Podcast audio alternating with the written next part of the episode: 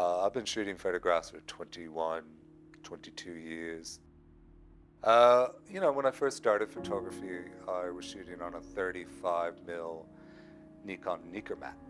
That was a great camera. I, mean, I was mostly inspired by, in the late 70s, watching the Woody Allen film Annie Hall, and when Diane Keaton picked up the camera and she's taking photographs in New York, walking on the street.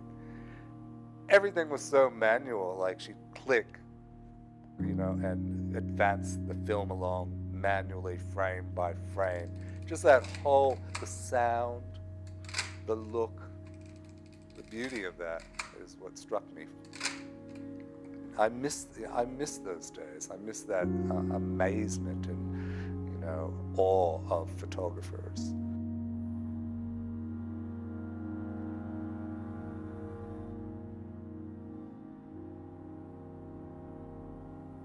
I shoot fashion, but I'm an artist.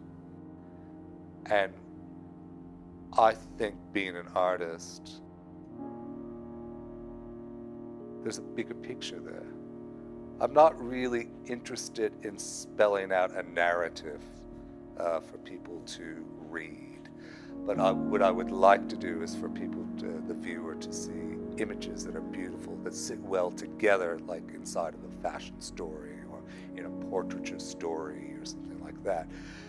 And and there's a subtext there, eh, but I need them to read into it. I want the viewer to think about what's going on. I don't want to spell anything out for the viewer. I want them to see beautiful images and perhaps put their own thoughts onto what's going on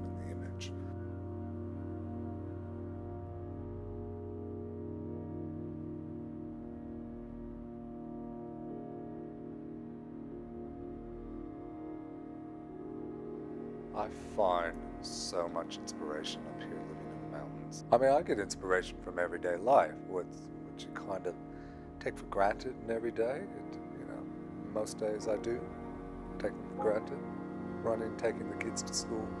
But on those certain days where you kind of take your time, you look around, you see what's going on, you see the beauty in the everyday, that's what inspires me.